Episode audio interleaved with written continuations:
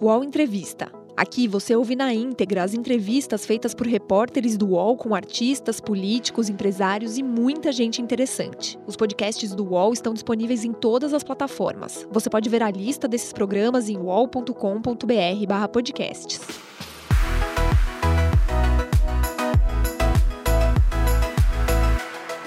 PagBank, a sua conta grátis do PagSeguro. Baixe já o app e abra sua conta em 3 minutos. Bom, estamos começando mais uma rodada de entrevistas do UOL, hoje aqui em Brasília, no gabinete da deputada federal Clarissa Garotinho. Obrigada por estar nos recebendo aqui. Eu que agradeço a você, Luísa, também a todo, toda a equipe do Portal UOL e a todos os internautas né, que acompanham as publicações, os podcasts, enfim, é um prazer. Clarissa, eu quero começar com um assunto que eu acho que você gosta demais, sobre maternidade. Ah. É, você é mãe de um menino de três anos, o Vicente. Sim. E em meio a tantas discussões que a gente anda tendo sobre machismo, feminismo, é, eu queria saber quais os desafios dos pais de meninos hoje para que, enquanto adultos, enquanto homens, eles não reproduzam mais o machismo que está enraizado na nossa cultura. Bom, falar de maternidade é sempre uma alegria, né? Eu acho que a maternidade é uma das coisas que mais me realiza como mulher. É, eu acho fantástico. Eu digo que a minha vida é uma coisa antes da maternidade e outra depois da maternidade. E meu filho está com três anos e meio. Na minha casa são muitos homens: meu marido, meu enteado e meu filho. Então, é, sou eu e mais três homens. E eu acho que o desafio é mostrar que os direitos são iguais, é, ensinar a cultura da não violência, da não agressão. É, a gente procura sempre né, ler livros, contar histórias. Eu acho que, que o desafio é criar uma, uma criança com todos os conceitos e valores que a gente acredita, né? combatendo a violência contra a mulher, falando da, da importância do homem e da mulher dentro de casa, é, ensinando inclusive os papéis, né? É, meu marido, por exemplo, é, ele tem também tarefas dentro de casa. Quando eu estou em casa, eu lavo a louça, mas ele também lava a louça. Então, eu acho que isso é um exemplo para as crianças. E acho que é importante. É, na sua família também tem. É, a sua casa era cheia também, você tem oito irmãos. Isso. Se eu não me engano. Uma família bem grande. é, Estou acostumada com casa é, cheia. Eram quantos meninos? Ah, lá a gente era dividido, praticamente meio a meio. Na verdade, somos. É, eu, Clara, Amanda e Cida. Quatro meninas e cinco meninos.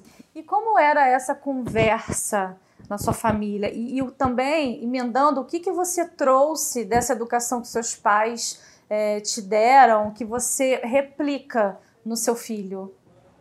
Eu acho que os tempos vão mudando, né? E a, a forma de educar também muda. A gente traz conceitos, a gente traz valores. Mas é, cada família é uma, né? E cada família tem uma forma de se estruturar. A minha casa, né? É, a casa dos meus pais sempre foi uma casa muito cheia, muita gente, com muito barulho, com muitos irmãos. A minha família já é uma família um pouco menor, né? Nós somos quatro pessoas. Então isso por si só já traz características até de organização da casa um pouco diferente. Mas os conceitos, os valores, isso eu transmito também né, para os meus filhos. E os meus pais, por serem pessoas públicas e sempre serem pessoas também muito ocupadas, né, e a nossa rotina é uma rotina bem, é, bastante agitada, eles me ensinaram uma coisa que, que é o seguinte: olha, não importa a quantidade de tempo que você passa junto com seus filhos, mas sim a qualidade desse tempo. Tem muitos pais né, que passam horas junto com seus filhos ao lado do celular. Então, é, às vezes você fica uma quantidade de tempo menor, mas você dá valor àquele tempo. Então, todo o tempo que eu tenho disponível, as pessoas perguntam, Clarissa, qual é o seu hobby? Hoje, o meu hobby é passear com as crianças, é ir no cinema, ir no teatro, comer pipoca, é levar no aterro do Flamengo para jogar bola, é ir para um clube, passar um momento né, na piscina. Então, eu acho que é isso. Esse é um conceito que eu trouxe da minha família e apliquei na minha nova família, né? Eu trouxe dos meus pais e apliquei na minha família, que é a questão da qualidade do tempo que se passa em família e principalmente com os filhos. Entrando no campo de política para as mulheres, é, em maio último, o presidente Bolsonaro ele se encontrou com senadoras e deputadas federais da bancada feminina para tratar justamente de pautas é, do interesse das mulheres. Nas últimas eleições, a gente viu o crescimento realmente de, de mulheres na Câmara e no, no Senado também. É, hoje, como você acha, você acredita que por esse crescimento as mulheres estão se interessando mais por política e é, até para a questão de aprovação de leis aqui na casa, é, os homens estão mais abertos a ouvir vocês? Nesse encontro com o presidente, a pauta que eu levei apresentei e depois, inclusive, levei esse projeto ao Ministério da Família foi a pauta, inclusive, da adoção. E isso surgiu para mim de uma forma muito natural, porque na nossa casa nós somos quatro filhos biológicos e cinco filhos adotados. E muita gente tem o desejo de adotar e às vezes não sabe exatamente por quais caminhos percorrer, né? e se depara com burocracia e se depara com uma série de, de questões um pouco complexas. E a gente percebeu, estudando esse tema, que existe sim a burocracia que emperra e apresentamos um projeto de lei para reduzir esse prazo, reduzindo a burocracia. Esse projeto está tramitando na Câmara. E também apresentei recentemente um outro projeto, que foi esse que apresentamos ao governo, que é um projeto que já foi implementado no estado do Rio de Janeiro, que deu certo. Lá foi feito com os servidores estaduais e a nossa proposta era apresentar esse projeto para que fosse é, realizado através dos servidores federais, através de um programa de incentivo para que adotassem crianças, principalmente acima de 5 anos de idade. Porque a gente percebeu também que a maior parte das famílias elas querem adotar crianças pequenas ainda. Então, quando passa de 5 anos, é, é, uma dificuldade. Quando passa de 9, 10, a dificuldade é maior ainda. Se você fala de uma criança com necessidades especiais ou com algum tipo de, é, de doença, é, como HIV, por exemplo, aí é praticamente impossível a adoção. Então a gente criou um programa de estímulo através de servidores públicos. Esse programa está lá no Ministério da Família, a gente está aguardando um parecer sobre ele. Bom, isso foi a pauta com o presidente. Falando sobre a participação da mulher, é, eu acho que a mulher tem entendido que o lugar da mulher é onde ela quiser. Né? Isso é um jargão que se repete na política, mas é a realidade. Porque antigamente se acreditava que o lugar da mulher era em casa, cuidando dos filhos, fazendo comida, e que a mulher não podia ocupar outro, outro lugar e outro papel na sociedade. E muitas mulheres, né, ao longo da nossa história, foram mostrando exatamente o contrário. É, a gente tem pesquisadoras, a gente tem é, grandes administradoras, a gente tem mulheres fazendo a diferença em muitos campos profissionais e, por que não, na política também. As primeiras mulheres na participação política, elas vieram lutando né, para inserir cada vez mais mulheres. E o que a gente percebeu foi que a política de cotas que foi criada, é, que estabelece que as nominatas de candidatos nos, nos partidos têm que preencher no mínimo 30% das vagas para mulheres, elas foram importantes para que os partidos políticos começassem a investir nisso, a buscar mulheres, a, a mostrar para as próprias mulheres a importância delas participarem e imprimirem o seu olhar também sobre as políticas públicas. A política de cotas ela foi implementada, ela foi um ganho no primeiro momento, mas o que a gente percebeu? Que existiam muitas candidaturas chamadas de candidaturas laranjas. Mulheres que entravam só para cumprir um papel, porque a regra diz que se você não cumpre é, a, cada, a cada mulher que você tira de uma chapa, você é obrigado a tirar também o nome de dois homens dessa chapa. Então, isso acabou é, fazendo com que muitos partidos lançassem candidaturas de pessoas que só para constar. Né? Às vezes você vê lá candidaturas de mulheres com zero votos, com um voto. E o Ministério Público começou a combater essas candidaturas laranjas, porque a mulher não quer ser laranja de ninguém, a mulher ela quer realmente fazer a diferença. E justamente por isso nós tivemos uma luta muito grande aqui no ano passado para imprimir também a necessidade de ter um fundo partidário e eleitoral voltado justamente para a capacitação da mulher na política e na eleição o fundo eleitoral para ajudar também as candidaturas femininas. E o entendimento dos tribunais superiores, porque na Câmara a gente teve dificuldade de aprovar isso, nós tivemos que recorrer aos tribunais superiores, foi de que, bom, se a lei diz que tem que ter no mínimo 30% de vagas reservadas para as mulheres, então o nosso entendimento dos tribunais superiores é de que 30% dos recursos também devem ser destinados é, para as candidaturas femininas. E isso foi muito importante. Né? A partir desse entendimento, é, as mulheres entenderam que elas poderiam ter chances reais de vencer as eleições, porque elas passaram também a contar com financiamento. E o resultado ele apareceu na prática, ele foi concreto. Nós saltamos aqui na Câmara dos Deputados de 51 mulheres na legislatura passada para 77 mulheres na atual legislatura. Nas assembleias legislativas, esse número também cresceu.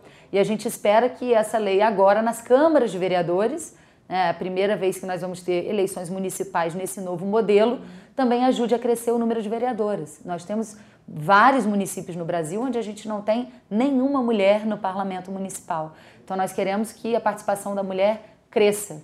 Mas, ah, Clarice, é uma política de mulheres contra homens? Não, de forma nenhuma. Né? Eu não sou é, uma mulher que prega um discurso contra os homens. Eu acho que homens e mulheres podem contribuir. Porém, homens e mulheres também têm olhares diferentes sobre diversos temas na sociedade. E acho que é importante a gente imprimir a nossa marca e o nosso olhar. Só não podemos é achar que as mulheres só são capazes de definir, de discutir pautas sociais. As mulheres podem discutir tudo. Eu, inclusive, agora é, fui indicada pelo meu partido para comissão, né, como membro titular da Comissão da Reforma Tributária.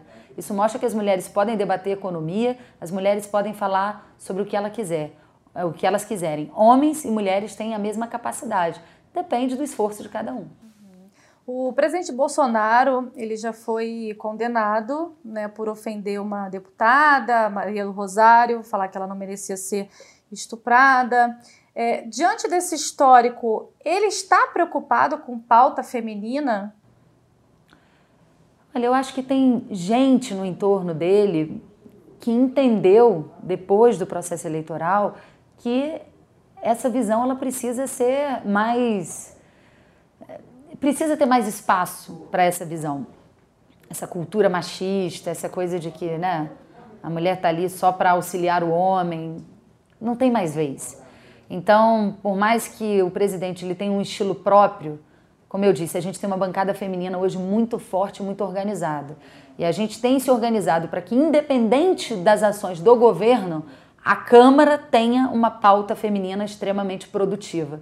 A gente conseguiu, num período de um ano, um ou dois anos, aprovar um volume de projetos de lei importantes para as mulheres maior do que vários anos seguidos. Então, isso significa que a bancada feminina estando forte, a gente tendo um parlamento forte, isso, essa pauta consegue se sobrepor independente da vontade de um chefe de Estado. Uhum. Mas ele se mostra preocupado em receber vocês, como ele fez esse encontro? Ele fez esse encontro, acho que foi uma uhum. sinalização, embora não seja a pauta prioritária dele, mas é, existe uma sinalização. Mas a pauta tem sido conduzida mais pela Câmara dos Deputados e pelo Senado, pelo Congresso Nacional. Existe uma diferença entre bancada feminina e bancada feminista? É, nós temos a bancada feminina, nós não temos a bancada feminista. Uhum. Mas às vezes se faz um pouco né, de distinção entre ah, as, aquelas que são feministas e aquelas que, que defendem a pauta feminina. Normalmente as feministas elas estão mais caracterizadas numa política mais de esquerda, de uma política que vem das lutas e bases sociais já de muito tempo, é, voltadas inclusive para pautas né, que, que se consideram no campo progressista, como pautas, por exemplo, vinculadas ao aborto. Eu, por exemplo, já não integro essa bancada.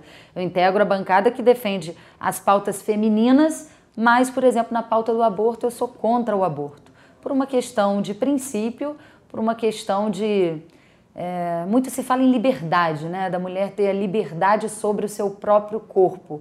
Eu já falo da liberdade da vida. Eu acho que se existe uma discussão de quando começa a vida, né? Se a vida começa na concepção, se começa quantos dias após a concepção, se é quando já se escuta o coração, o batimento cardíaco. Essa é uma discussão da ciência. Eu entendo o seguinte, é, tem uma vida nova se desenvolvendo e a partir do momento que existe uma nova vida ali, é, o seu direito também termina quando o outro começa. Eu sei que isso divide a bancada feminina e talvez isso seja uma das pautas que mais divide o movimento das mulheres. É que existe um grupo mais feminista que é a favor do aborto. E existe um grupo que defende a, as pautas femininas, mas que são contra o aborto, e eu me enquadro mais nesse perfil. Mas você se define como uma mulher feminista? Não, eu defendo a pauta feminina das mulheres. Você também é religiosa, né? Tem, vem de uma base religiosa. Você acha que é, a religião, ela de alguma forma te impede de, de pegar, de defender certas pautas como essa, a do aborto? Não, não impede. Eu acho que isso é uma questão conceitual, né? Como eu disse, não é uma questão conceitual é, apenas religiosa. É, e nem de uma única religião específica.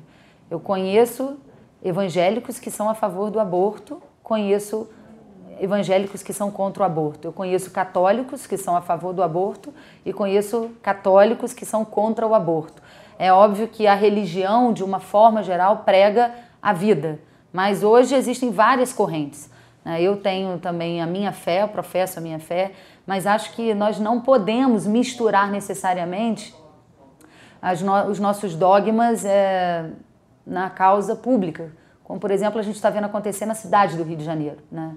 onde você tem a maior festa popular do Brasil, é, a maior festa popular reconhecida fora do Brasil, na cidade que é a porta de entrada dos turistas no Brasil, que é o Rio de Janeiro, e a gente vê por questões muito particulares, pessoais e dogmáticas, por exemplo, uma tentativa de enfraquecimento do carnaval, que é super importante para a cultura do Rio de Janeiro. É uma festa popular, é, faz parte da nossa cultura, movimenta a nossa economia, então não se pode misturar temas da administração com opiniões particulares.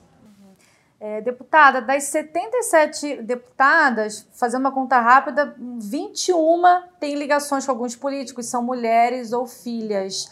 É, você já se sentiu desmerecida, desprezada, preconce... algum preconceito porque você começou lá no Rio, ainda Sim. como vereadora, seus pais já haviam sido governadores do Rio. Você sentiu isso por ser mulher e por ser filha de, de de governadores, de políticos, algum preconceito? Quando eu decidi me candidatar pela primeira vez a vereadora do Rio, a principal resistência que eu tive foi dentro de casa. Meu pai não queria que eu fosse candidata, minha mãe não queria que eu fosse candidata e foi até um pouco tenso. Eu falei: você já apoiou tanta gente, porque agora eu, que sou sua filha, é, quero me candidatar. E eu acho que, na verdade, quando ele disse isso, eu acho que ele tinha a intenção de ver qual era o meu real objetivo. Né?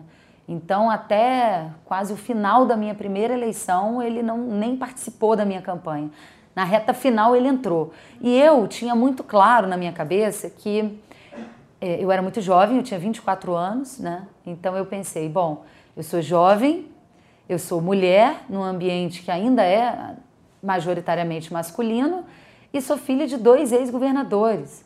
As pessoas vão olhar para mim e vão pensar: bom Será que é só uma menina, filha de dois ex-governadores que está aqui se elegendo com o sobrenome dos pais? Ou será que ela tem algum conteúdo? Será que ela tem alguma coisa para mostrar? Então, eu tive a preocupação no meu primeiro mandato de vereadora de montar um gabinete bastante técnico, com funções bem definidas. Eu tinha gente só para analisar todo o processo legislativo, eu tinha assessoria só para orçamento.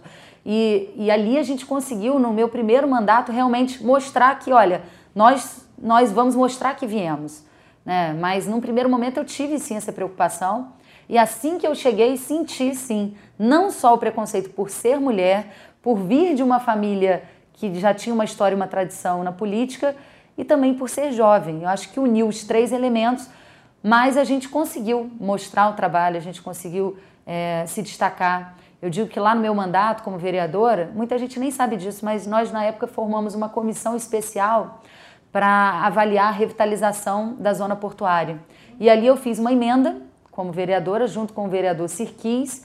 É, o prefeito, à época, ele, tava, ele criou uma, um formato né, onde ele vendia o adicional de potencial é, é, construtivo daquela região da zona portuária como uma forma de captar recursos. E a gente estabeleceu uma emenda que 3% dos recursos arrecadados com a venda desses CEPACs deveriam ser voltados para o patrimônio recuperação do patrimônio histórico e cultural daquela região.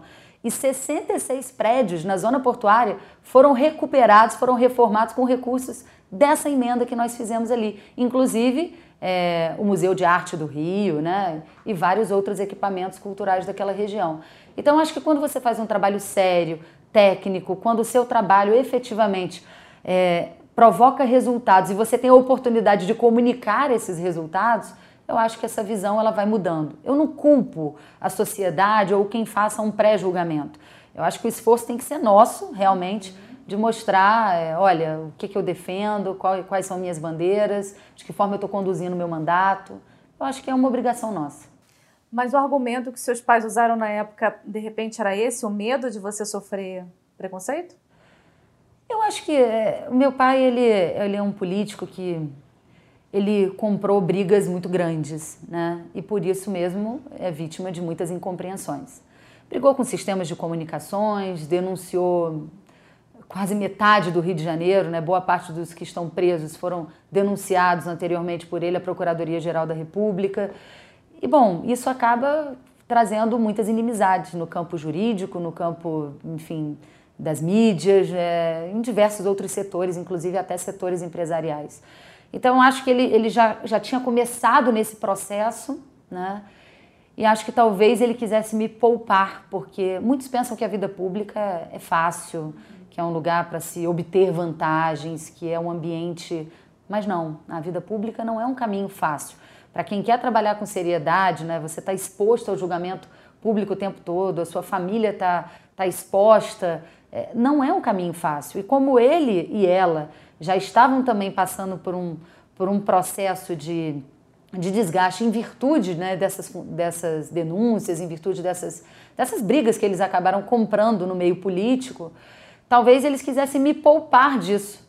Mas eu falei, olha, eu quero, eu já eu, eu atuava nos bastidores, eu participava da juventude partidária, eu com 14 anos de idade já estava em cima de palanque. Então, era uma coisa que chegou um determinado momento, a minha candidatura ela veio de forma natural.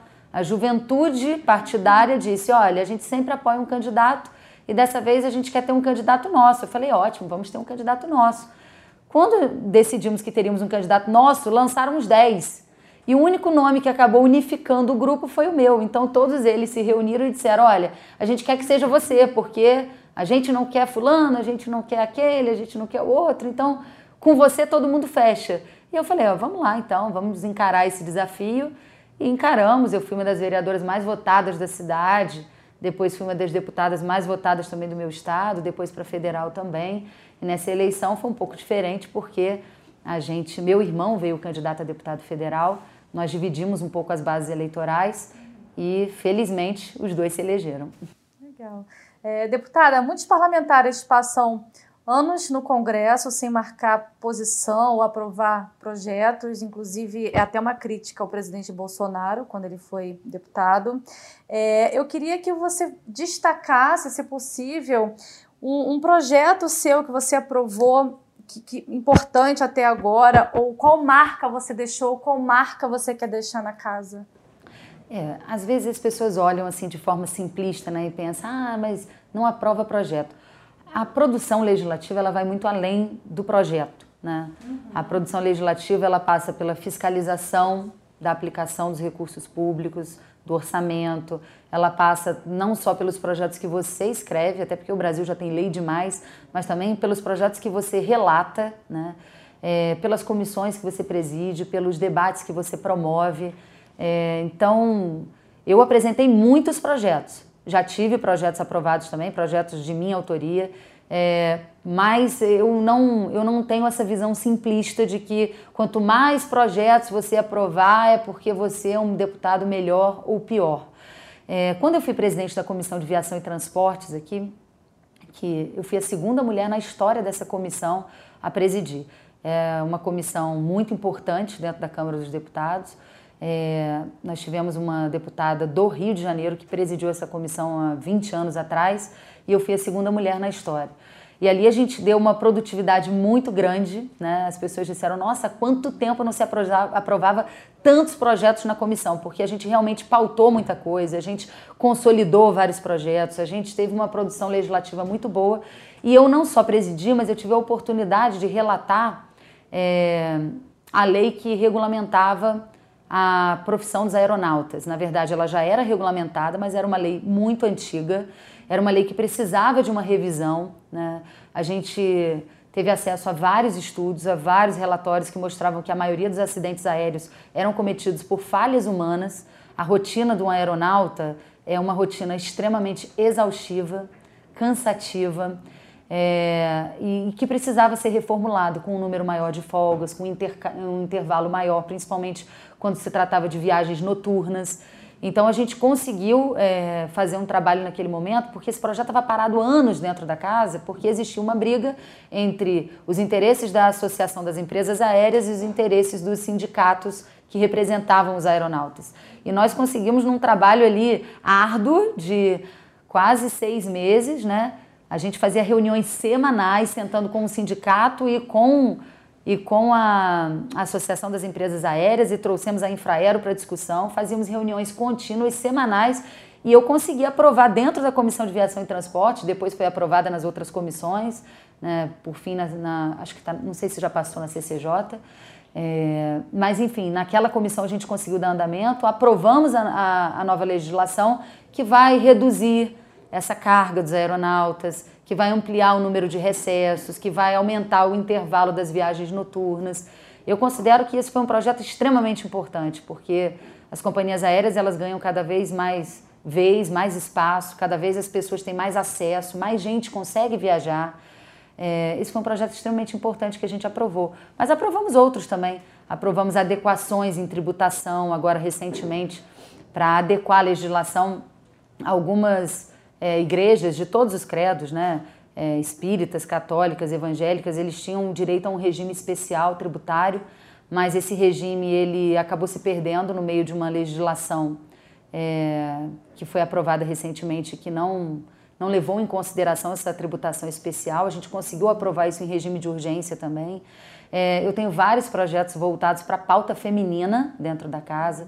Projetos, por exemplo, como que prevê que o SUS possa financiar alguns exames que fazem é, que detectam né, mutações genéticas que são fundamentais para facilitar o diagnóstico antecipado de câncer de mama, que é o câncer que mais mata mulheres no Brasil.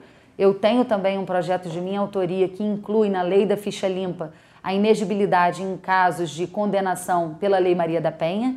A gente tem muitos projetos, não sei nem quantos, mas tem inúmeros projetos apresentados na casa.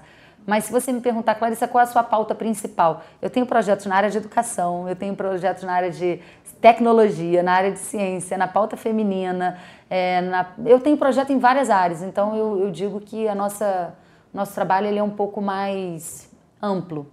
Tanto que hoje eu represento o nosso partido como membro titular na Comissão de Constituição e Justiça, que é a comissão mais importante da Casa e é a comissão por onde passam todos os debates importantes da Câmara dos Deputados porque ela é uma comissão terminativa. Vários projetos nem para o plenário vão.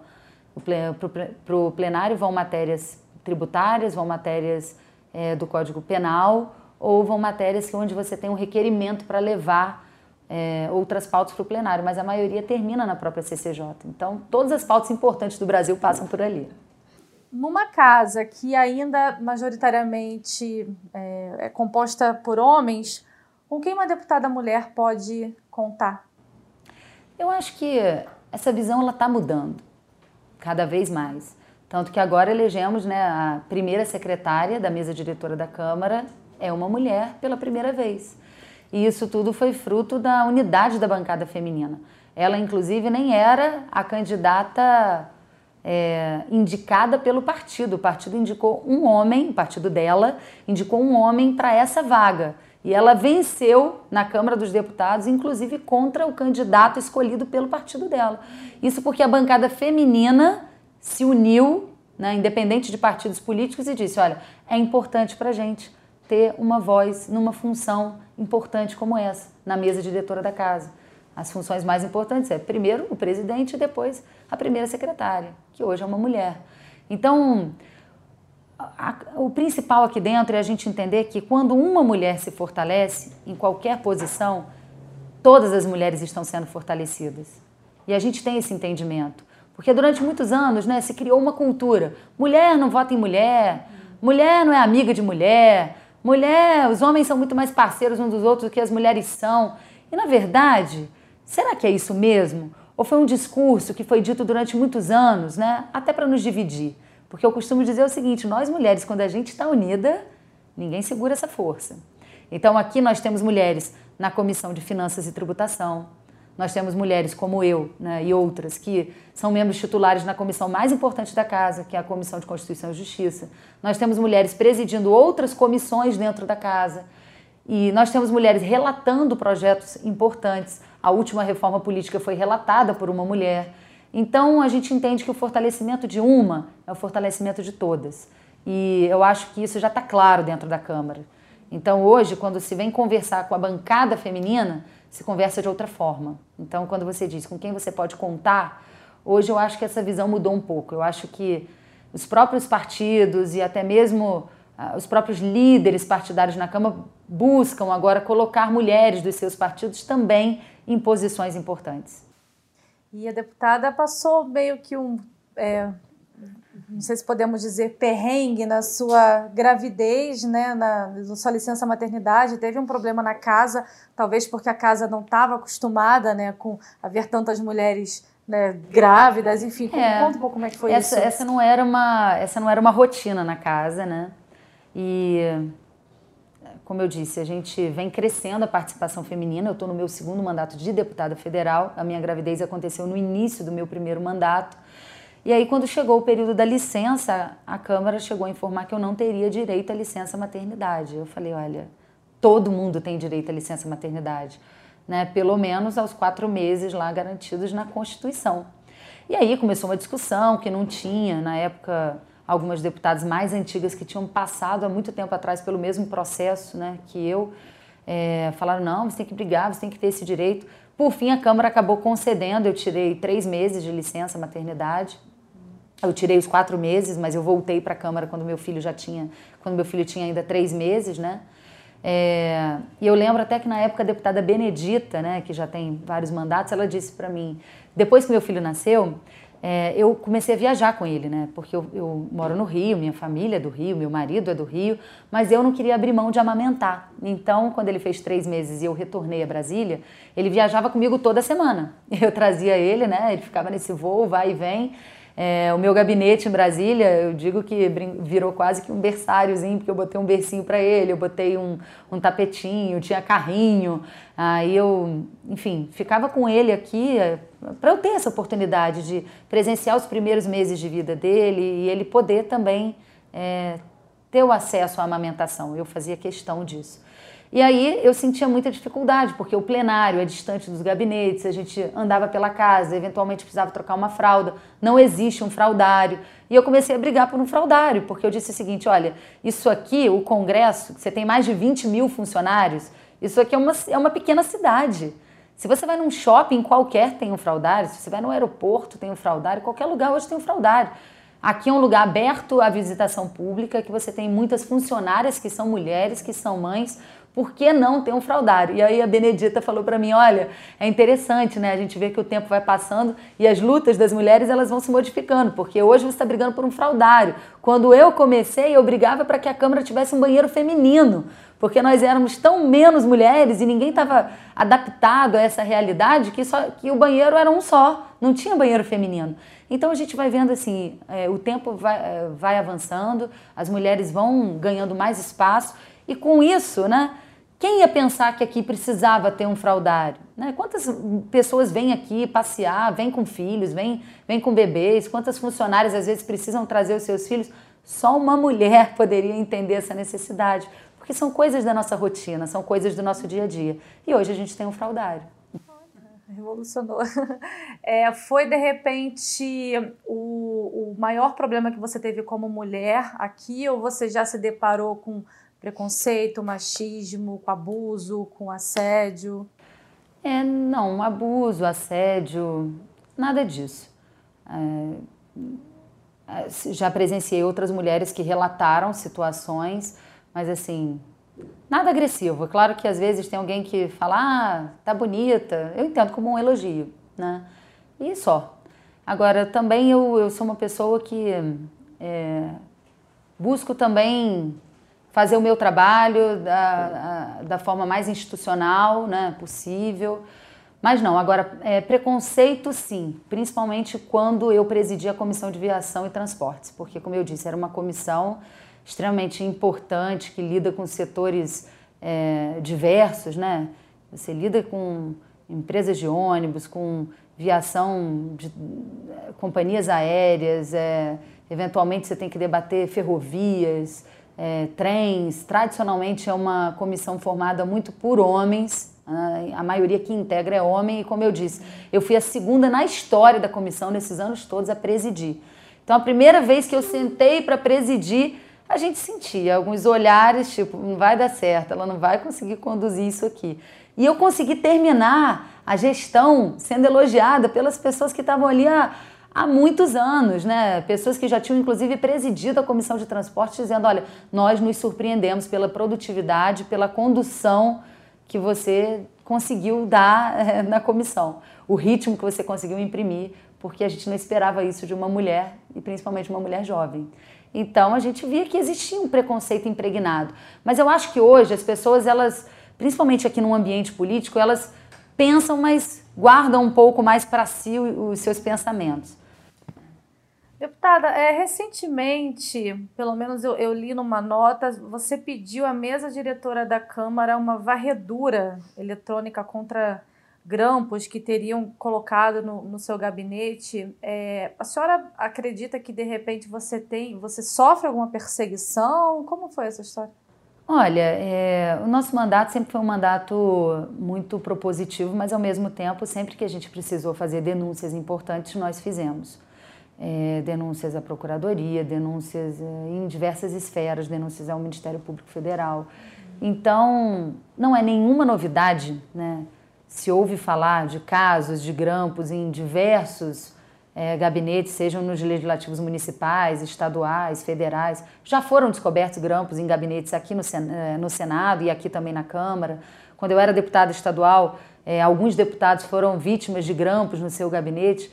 E aí tem gente que fala assim: ah, mas está com medo de grão por quê? Não pode falar nada que seja. Não pode, mas às vezes você tem estratégia, às vezes você está elaborando um parecer, você está montando uma denúncia que você vai protocolar, às vezes você tem que discutir estratégias com a sua assessoria. E a gente precisa fazer isso com, com liberdade, precisa exercer o mandato com liberdade. Então, acho que se alguém viola o seu gabinete e implanta um grampo secreto, é uma pessoa que com certeza não está bem intencionada. Né? É, eu não posso afirmar que esses grampos foram colocados, porque qual foi o desfecho dessa história? A nossa assessoria e eu própria chegamos ao gabinete e nos deparamos que a nossa maçaneta estava invertida. A maçaneta, é aquela redonda que abre para o lado direito e ela passou a abrir só para o lado esquerdo, da noite para o dia.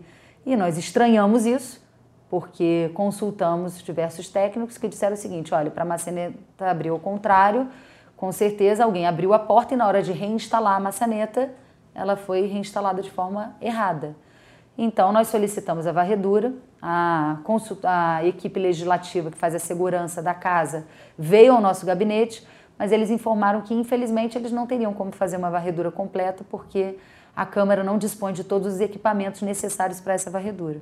Então, a gente ficou sem uma conclusão efetiva do que pode ter acontecido ou não, infelizmente. É, deputada, você falou ainda há pouco sobre é, os seus pais, a perseguição que eles é, teriam sofrido por tanta denúncia que eles fizeram. Existe uma cena em 2016, quando o ex-governador Antônio Garotinho foi é, transferido de um hospital para o presídio de Bangu. Rodou muito rapidamente uma imagem sua desesperada, óbvio, filha, chorando, querendo ir com ele. É, quais marcas esse episódio deixaram? Muitas marcas. Até é difícil falar sobre isso, inclusive, ainda hoje, porque essas cenas, quando voltam à nossa mente, né, trazem um histórico de algo muito triste que aconteceu. Na verdade, é, quando meu pai estava dentro do hospital, o processo né, dali era um processo eleitoral e nesse momento que a gente está vivendo, as pessoas às vezes não conseguem diferenciar. Né? A gente estava vivendo um momento em que a Lava Jato estava é, muito forte no país e tudo que acontecia já pensava-se logo que se tratava da Lava Jato. Meu pai foi vítima de um processo eleitoral promovido por um juiz de campos que estava associado a um promotor é, que infelizmente tinha ali outras intenções naquele caso, naquele processo. Era um juiz eh, que disse que ele estaria, ele e a minha mãe estariam sendo beneficiados politicamente por um programa social que existia há muitos anos, um programa social chamado Cheque Cidadão, que foi implementado pela minha mãe, pelo meu pai quando foi governador, mantido por ela quando foi governadora, é, criado por ela no município de Campos quando ela se elegeu prefeita pela primeira vez, e ela já tinha sido reeleita e o programa já existia. Então, um programa que existia há mais de 20 anos, só no município de Campos já existia há oito anos, e só naquele período eles criaram uma cena para dizer que aquilo era um projeto com benefício eleitoral. Um projeto com benefício eleitoral num ano em que a minha mãe não foi candidata, meu pai não foi candidato, eu não era candidato, ninguém era candidato da nossa família, e o candidato apoiado por eles, inclusive, perdeu a eleição. Então eu não entendi nem que benefício eleitoral foi esse. Mas o fato é, é, a justiça de Campos, né, ela está extremamente. A gente entendeu que ali existia um, um comprometimento, inclusive porque o promotor do caso nem poderia ser promotor do caso porque ele tinha sido denunciado pela nossa família dois anos antes desse processo. O Ministério Público do Rio de Janeiro, inclusive, tinha aberto um procedimento de investigação criminal contra esse promotor. Então, tudo nos leva a acreditar que ele tinha outros motivos para criar uma situação como aquela. Então, a gente já tinha entendimento de que era uma prisão injusta, injusta por motivos políticos e pessoais, né, por outras motivações, e que é, a gente estava sendo vítima de uma injustiça. Primeira coisa. Bom, meu pai ele tem um histórico de pressão alta, de doenças cardíacas, enfim. E naquele momento em que ele foi é, levado para a Superintendência da Polícia Federal, ele passou mal, né? Ele não foi atendido por um médico particular porque eles não permitiram. Eles próprios chamaram o SAMU. O SAMU, quando atendeu, disse que não tinha condições de prestar o atendimento que ele necessitava ali e designou que ele fosse para uma UPA. Ele foi para essa UPA, ele foi submetido a um eletrocardiograma. O eletro disse que ele precisava ser submetido a um ecocardiograma. Dali ele foi para um hospital público, onde ele ficou internado.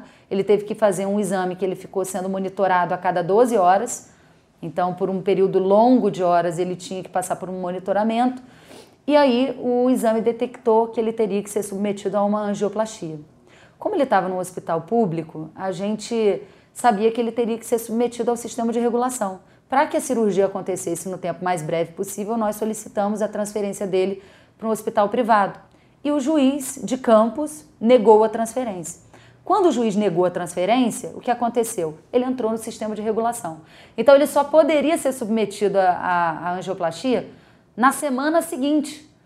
O juiz, quando viu aquilo, achou que era uma tentativa dele, que nem controlava nada, até porque o governo, o hospital era do Estado, era de um governo de oposição a nós, inclusive. É, ele entendeu que aquilo era uma tentativa dele de não, de evitar é, uma prisão. Então, o que, que o juiz determinou? Que ele fosse removido imediatamente de dentro de uma UTI coronariana, onde ele estava, todo monitorado e com uma angioplastia marcada, e fosse levado para uma unidade de pronto atendimento, que nem unidade coronariana tinha, dentro do complexo de Jericinó. E aí, quando a gente chegou no hospital, o chefe da equipe médica nos disse que tinha sido colocado pelos policiais federais que estavam ali naquela naquela ação no telefone com o juiz de campos que informou ao médico de que se ele não liberasse o paciente, ele mandaria prender toda a equipe médica.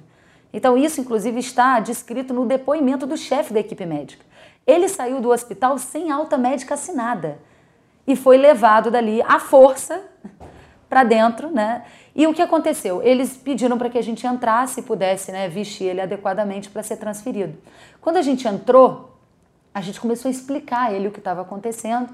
E isso levou uns dois, três minutos. Os policiais entraram e falaram: ele não está pronto ainda, vai do jeito que está. Arrancaram ele à força, tiraram, né? Ele estava no soro, tiraram todas as. Tiraram tudo dele, tiraram todo o monitoramento e pegaram ele à força e jogaram numa maca. Quando ele bateu com a cabeça nessa maca, que era uma maca de ferro, quando ele bateu com a cabeça, ele desacordou naquele momento.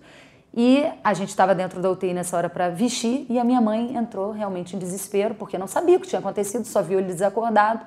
E eles levaram a maca, entraram no elevador e a gente desceu pela escada tentando entender o que acontecia com ele. E quando eu saio dali, eu, eu começo a, ficar desesperada, porque a, a maca estava entrando na ambulância.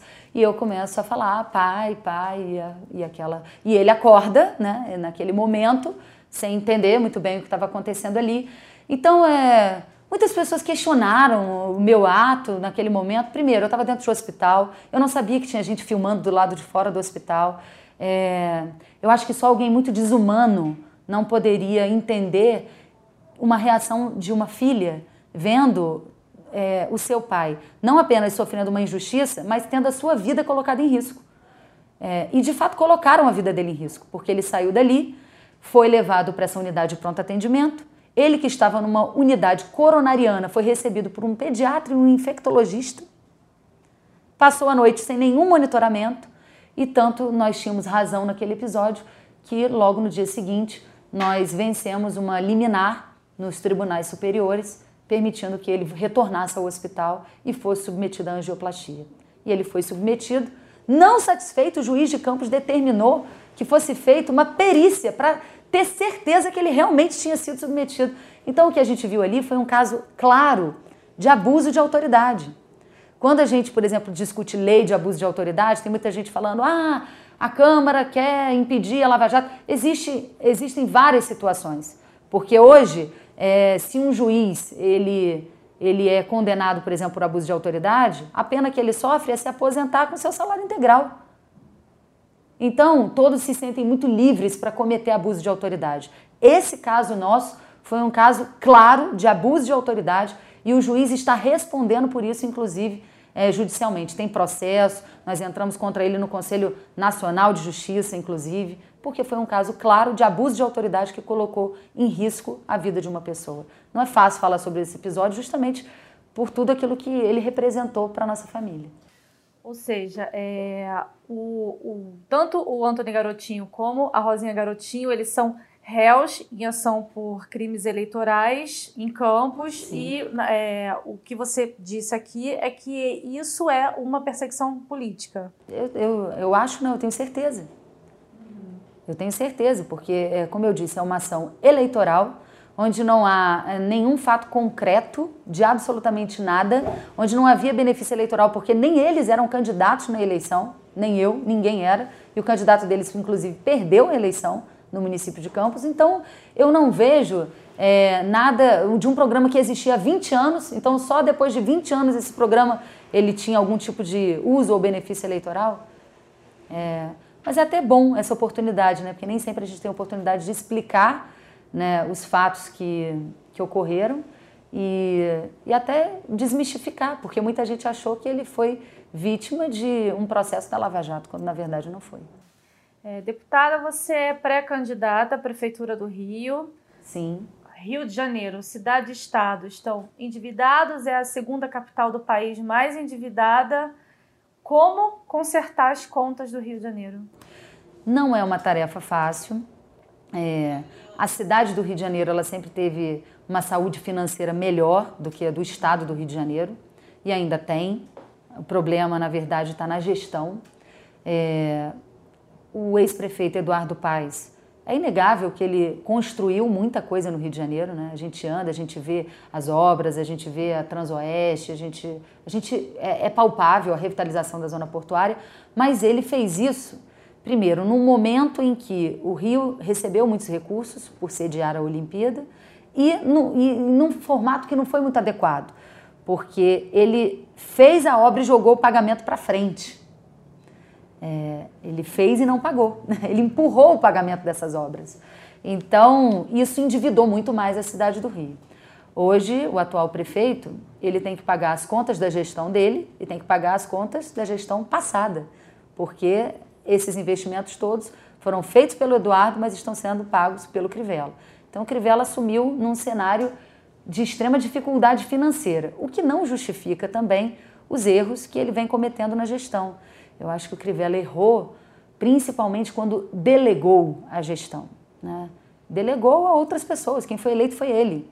Delegou ao antigo chefe da Casa Civil, é, delegou aos, aos seus secretários, não puxou a responsabilidade para si, não traçou uma meta clara, né? um programa de governo claro.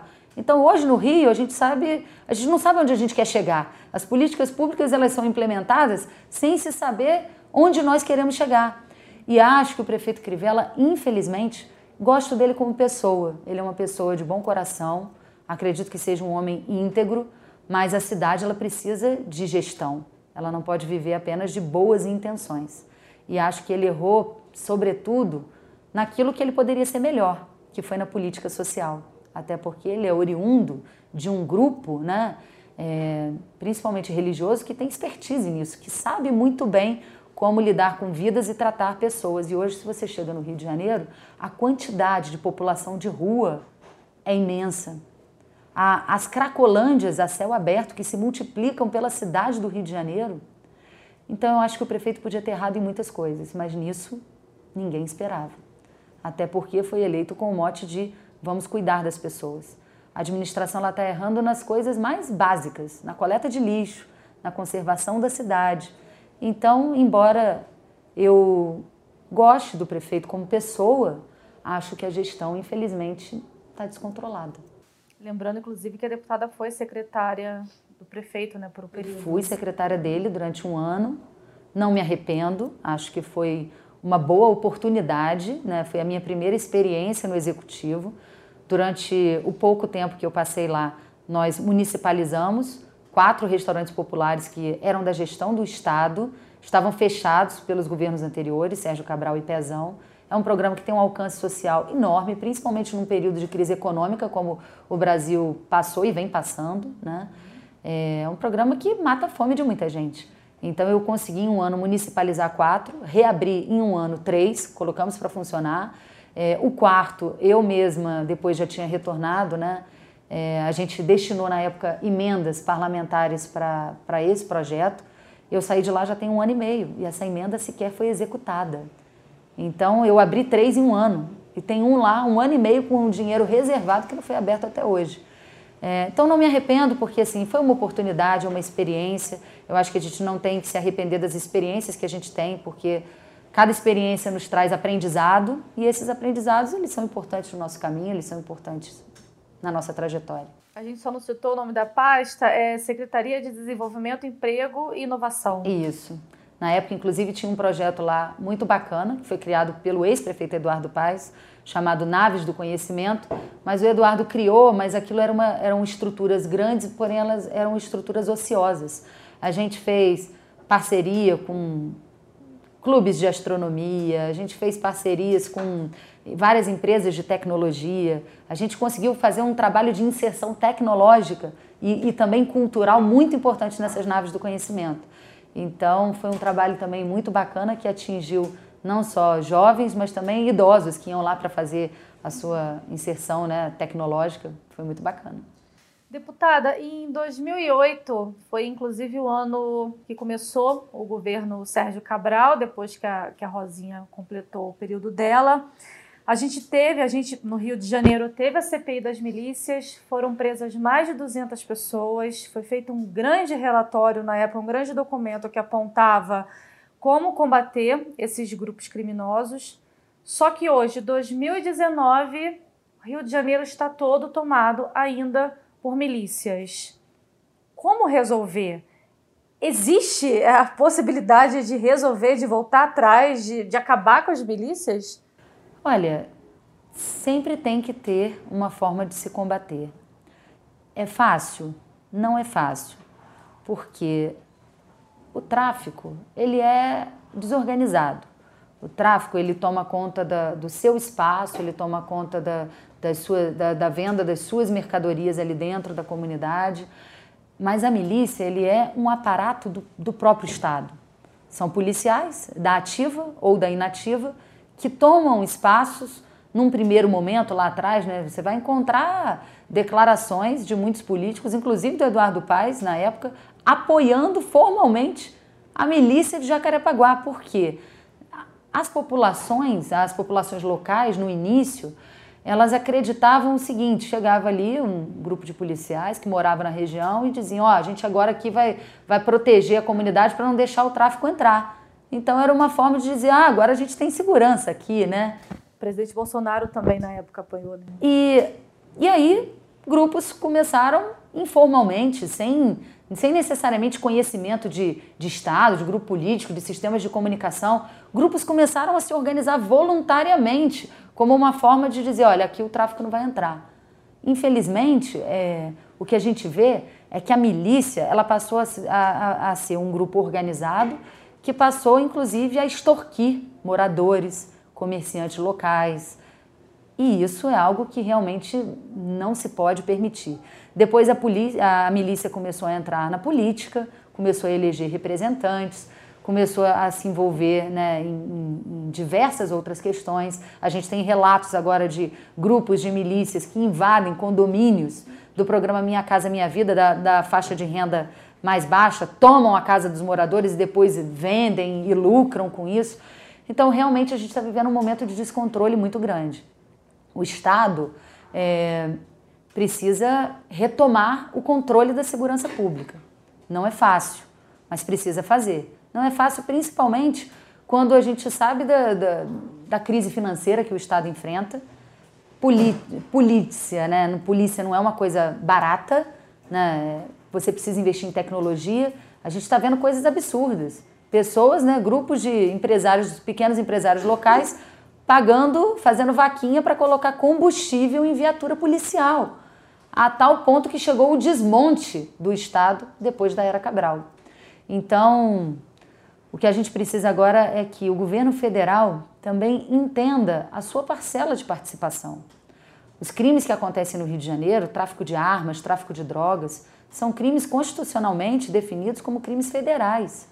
Nós precisamos de um esforço conjunto do governo federal e do governo estadual para enfrentar não só a milícia, mas o tráfico e, e também a criminalidade que está solta nas ruas. Né? A população ela se sente refém todos os dias. Quando ela vai para o trabalho, é, é, todos os dias é, a cidade refém da criminalidade. Se não tiver uma união de esforços, eu não estou falando de intervenção federal, porque você colocar só um tanque do exército dentro de uma comunidade, como foi a experiência no passado, né? a experiência da, da Vila Kennedy você pegou um aparato do exército enorme, colocou dentro de uma comunidade, ocupou durante um tempo, depois aquela equipe foi embora e tudo voltou a ser como era. Então, na verdade, o que a gente precisa é de um trabalho contínuo. A gente precisa ter uma estratégia, principalmente de ocupação das nossas principais vias, né?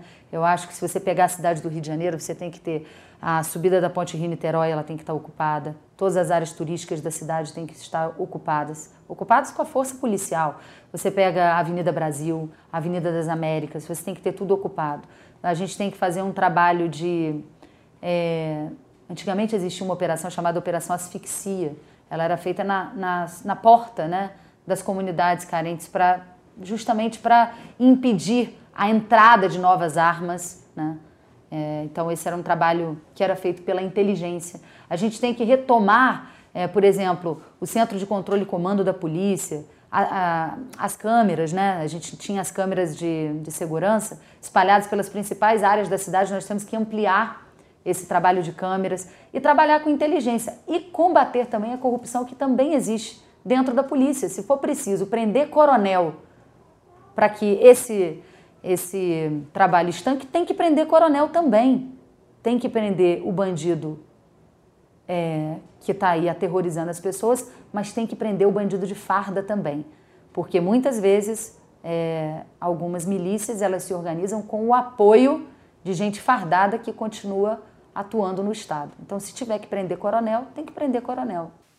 O governador Wilson Witzel, ele defende como uma das políticas de segurança espalhar sniper, espalhar é, atiradores de elite em comunidades. E a gente teve um caso recente de um sequestro num ônibus no meio da ponte Rio-Niterói. O sequestrador foi morto por um atirador de elite e o governador chegou na ponte comemorando essa cena. É, eu queria saber a sua opinião, se a deputada concorda com, com essa política de enfrentamento que ele defende e também com a, a comemoração dele nesse episódio. São, são coisas que, se a gente não tratar de forma bastante isoladas, caso a caso, podem confundir a opinião pública. Eu acho que naquele episódio do, do ônibus, a, A polícia agiu de forma técnica, de forma responsável. A vida de trinta e tantas pessoas estavam em risco ali naquele momento. É, tinha se percebido que ali não existia nenhuma negociação. É, o criminoso não, não avançava, não parecia até que não tinha nada muito claro para se negociar. Né? E ele continha gasolina, né? poderia colocar aquele ônibus em, chama, em chamas. E eu acho que quem, quem se arrisca a esse ponto, colocando a vida das pessoas em risco, infelizmente está sujeito a um desfecho como esse. É claro que eu jamais comemoraria a morte de ninguém. Não sei se foi essa a intenção do governador, mas é, a imagem né, ali não foi uma imagem para aquele momento, no meu entendimento, apropriada. Porém, a ação da polícia foi uma ação técnica, foi uma ação responsável. Nesse ponto, acho que a polícia agiu corretamente. Diferente de quando se faz uma incursão é, policial dentro das favelas, onde moram centenas e milhares de pessoas inocentes. E nós não podemos aceitar, por exemplo, que tenham incursões em horários escolares, que tenham incursões em momentos em que você vai colocar em risco a vida de muitos inocentes. Isso é um trabalho que, que tem que ser feito com muita inteligência, com muita estratégia, para que o menor número de vidas seja colocado em risco. Não é porque a gente não mora numa favela que a gente deve imaginar que a polícia pode entrar de qualquer maneira lá. Não é uma, não é uma tarefa fácil. A geografia do Rio de Janeiro, né? Você tem os morros, a polícia ela já entra numa situação de desvantagem. Você tem lá bandidos em cima de lajes, você tem é uma situação geográfica que não favorece. Mas eu sou da linha de que a gente deve buscar o máximo de inteligência para produzir os menores efeitos, porque tirar a vida de uma pessoa inocente é algo muito sério. Então eu não sei quais são os protocolos que o governador pretende implementar. Acho que a população cobra sim políticas mais efetivas na área da segurança, porque ninguém quer ser refém da criminalidade. Porém, especificamente no momento de fazer incursão policial dentro de favela, deve-se ter um protocolo adequado e deve-se usar muita estratégia inteligente para evitar mortes de pessoas inocentes. Deputada, o Estado do Rio de Janeiro, a cada 20 minutos, é concedida, é concedida uma medida protetiva para mulheres vítimas de violência, segundo o Tribunal de Justiça. A solução para diminuir esse número seria armar as mulheres? Não, não acho. Eu não sei nem afirmar se o que a gente está tá vivendo é um, é um momento em que a violência contra a mulher está aumentando ou as mulheres estão tendo mais coragem de denunciar. Hoje a gente tem delegacias especializadas de atendimento à mulher. Hoje a gente tem leis mais protetivas em relação à mulher. Hoje as mulheres né, é, trabalham para que elas alcancem também a sua independência, para que elas tenham a sua autonomia. Né? Antigamente muitas mulheres é, se submetiam a determinadas situações porque temiam né, não ter para onde ir, não ter como criar os seus filhos. Então, eu acho que a gente está vivendo um momento em que as pessoas estão, é, as mulheres estão tendo mais coragem de denunciar e que as mulheres também estão buscando a sua autonomia e estão se protegendo mais através das leis. Eu acho que a forma é essa, é realmente endurecer mais as leis contra agressores, tornar também essas investigações mais sérias, porque a gente sabe que as mulheres elas são, são vítimas mas também existem exceções, né? Existem casos também em que, justamente porque as leis são criadas para proteger as mulheres, existem infelizmente casos de pessoas que acabam querendo tirar proveito disso também. Então tem que ser investigações sérias para que realmente agressores sejam de fato punidos e que a gente possa é, cada vez mais reduzir né, essa, essa prática tão comum durante anos no Brasil e tão triste, né? A gente conviver com essa realidade. São 536, os dados do ano passado, são 536 mulheres agredidas por hora no Brasil. É um número muito alto, mas como eu disse, é um número muito alto, mas não que necessariamente esteja aumentando o caso de agressões. Eu acho que está aumentando a coragem de denunciar. É, houve um, uma acusação muito séria, próxima à deputada, na sua família, que foi a condenação do, do irmão né, do, do ex-governador Antônio Garotinho, o ex-prefeito de Campos, o Nelson Naim, ele foi condenado a 12 anos é, por ter supostamente ele nega é, por ter explorado sexualmente menores e por estupro de vulnerável. É, como mulher e sobrinha, como é ter uma denúncia praticamente dentro de casa, uma denúncia como essa? É, não é fácil, né? Eu não sei de fato o que aconteceu ou não aconteceu ali, porque é uma parte da família que eu não tenho contato, né? Não tenho, não tenho relação. Óbvio que se a gente se encontrar né, na rua, a gente vai se cumprimentar. É, infelizmente, não é, não é uma coisa legal que você tenha membros da sua família que não tenham proximidades, né?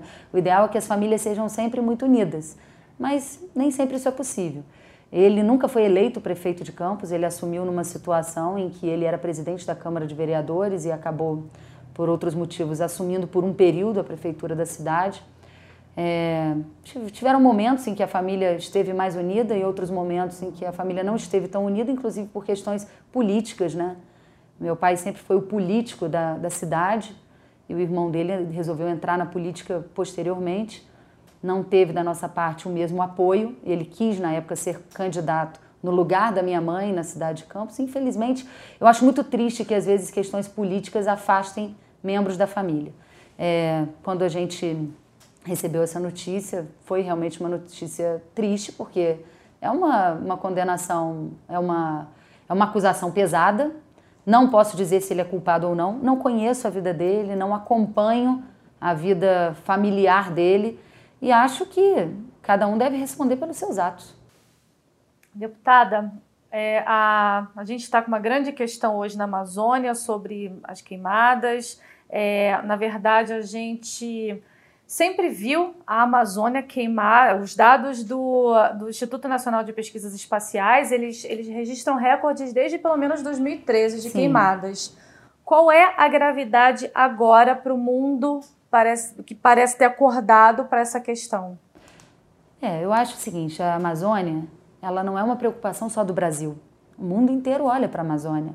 É a maior floresta tropical do planeta. Então, ela é importante para a nossa biodiversidade, ela é importante para o equilíbrio climático do planeta e preservar a Amazônia deve ser algo que deve estar no topo da lista de qualquer presidente do país.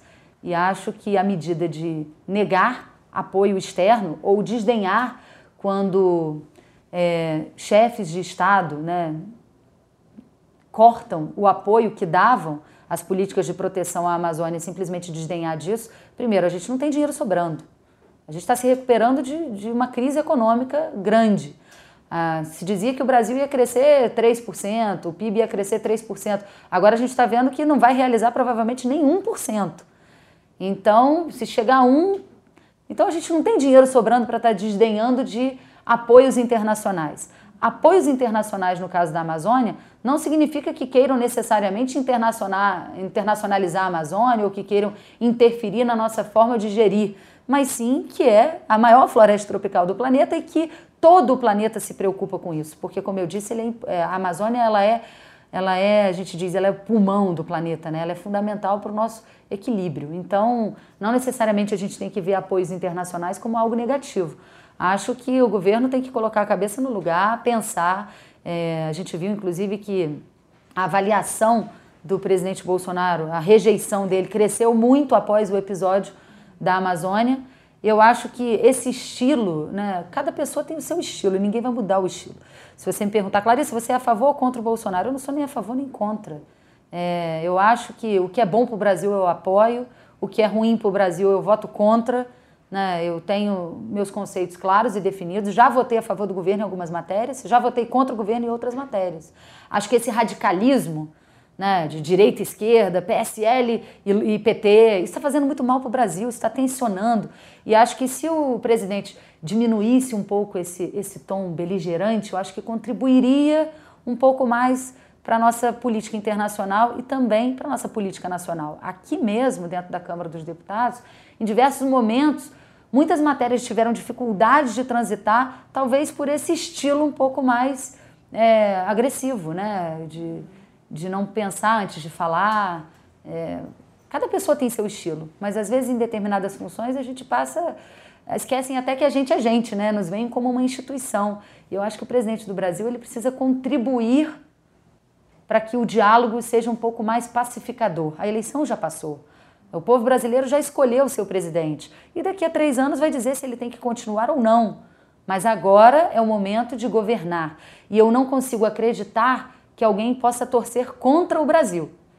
Eu não torço contra o Brasil. O que não quer dizer que eu vou apoiar todas as políticas e todas as decisões do presidente. Não vou. Como não apoiei, como votei contra, inclusive, a reforma da Previdência. Porque entendi que a reforma da Previdência era uma forma de mais concentração de riqueza, que tirava dos mais pobres. 80% da economia da reforma da Previdência era feita em cima dos trabalhadores do regime geral, que ninguém, você não pode dizer que ninguém que está no regime geral, que recebe no máximo ali 5 mil e poucos reais de pensão, no máximo, mas a média é 3 mil reais. Eu posso dizer que alguém que recebe 3 mil reais é rico? É um privilegiado do país? Não, eu não posso dizer que uma pessoa que recebe 3 mil reais é rica. E você tem uma outra base ali que recebe em torno de 1.800, 1.900 reais. Então, 80% da economia que a reforma da Previdência vai fazer é em cima dos trabalhadores do regime geral ou das pessoas mais pobres da, do nosso país. Então, eu votei contra a reforma da Previdência, que foi a principal pauta do governo até aqui. É, mas nem por isso torço contra o Brasil. Nós somos brasileiros, né? eu moro no Brasil, é, eu tenho um filho que vai crescer nesse país, então eu quero o melhor para o Brasil sem radicalismo. Aliás, foi é, dessa forma que eu tenho apresentado, inclusive, a minha pré-candidatura, você falou sobre ela. Eu acho que a gente precisa de candidaturas que fujam desse eixo né, de, de, de, de polarização que o Brasil virou. Né? É, parece que a gente saiu de um extremo e foi para o outro numa velocidade e está faltando um pouco de, de centralidade. É, chegamos ao final da entrevista. Queria saber, antes de me despedir, se a deputada tem algum ponto a colocar, algo que a gente não falou. Não, acho que foi ótimo. Quero agradecer ao portal UOL, a todos os internautas que nos acompanharam, por essa oportunidade, por ouvir. Eu acho que para nós que, que somos parlamentares e que devemos prestar contas né, dos nossos atos à população, é muito importante ter canais e espaços como esse, onde a gente tenha mais tempo, onde a gente possa falar sobre os assuntos com mais calma, né? Um pouco distante dos telejornais, onde tudo é muito rápido e a gente não tem muito tempo para se pronunciar, dizer que o nosso gabinete é um gabinete aberto. É, eu tenho presença ativa nas redes sociais, então quem quiser entrar lá também, no Instagram, no Facebook, participar. A gente está reformulando agora um, um, novo site também para o mandato e está disponível também nossos e-mails, telefones de gabinete. E a gente costuma receber ligação de pessoas de todo o Brasil, embora eu seja representante do estado do Rio, mas nas pautas e nos debates nacionais a gente acaba recebendo telefonemas de todo o Brasil e atendemos a todos com, com todo carinho, dedicação, porque eu acho que se a gente está na vida pública, esse deve ser o nosso objetivo principal: atender as pessoas e mostrar que a democracia brasileira, e nós temos que prezar pela democracia, lutamos muito para chegar até aqui, para viver num regime democrático a gente pode ter muitos defeitos na nossa democracia, mas ainda assim é melhor uma democracia com defeitos do que um, um autoritarismo imperando. Então, acho que a gente tem que prezar pela democracia e pela democracia representativa. Não estamos aqui para fazer simplesmente o que a gente acha que tem que ser feito. Estamos aqui representando uma parcela da sociedade que votou na gente. E quando chega aqui, a gente não representa só quem votou, a gente representa todo mundo, a gente representa o povo brasileiro. Legal, obrigada mais uma vez por nos receber aqui em Brasília. Eu que te agradeço. O Ao Entrevista tem edição de áudio de Amer Menegassi e coordenação de Diogo Pinheiro.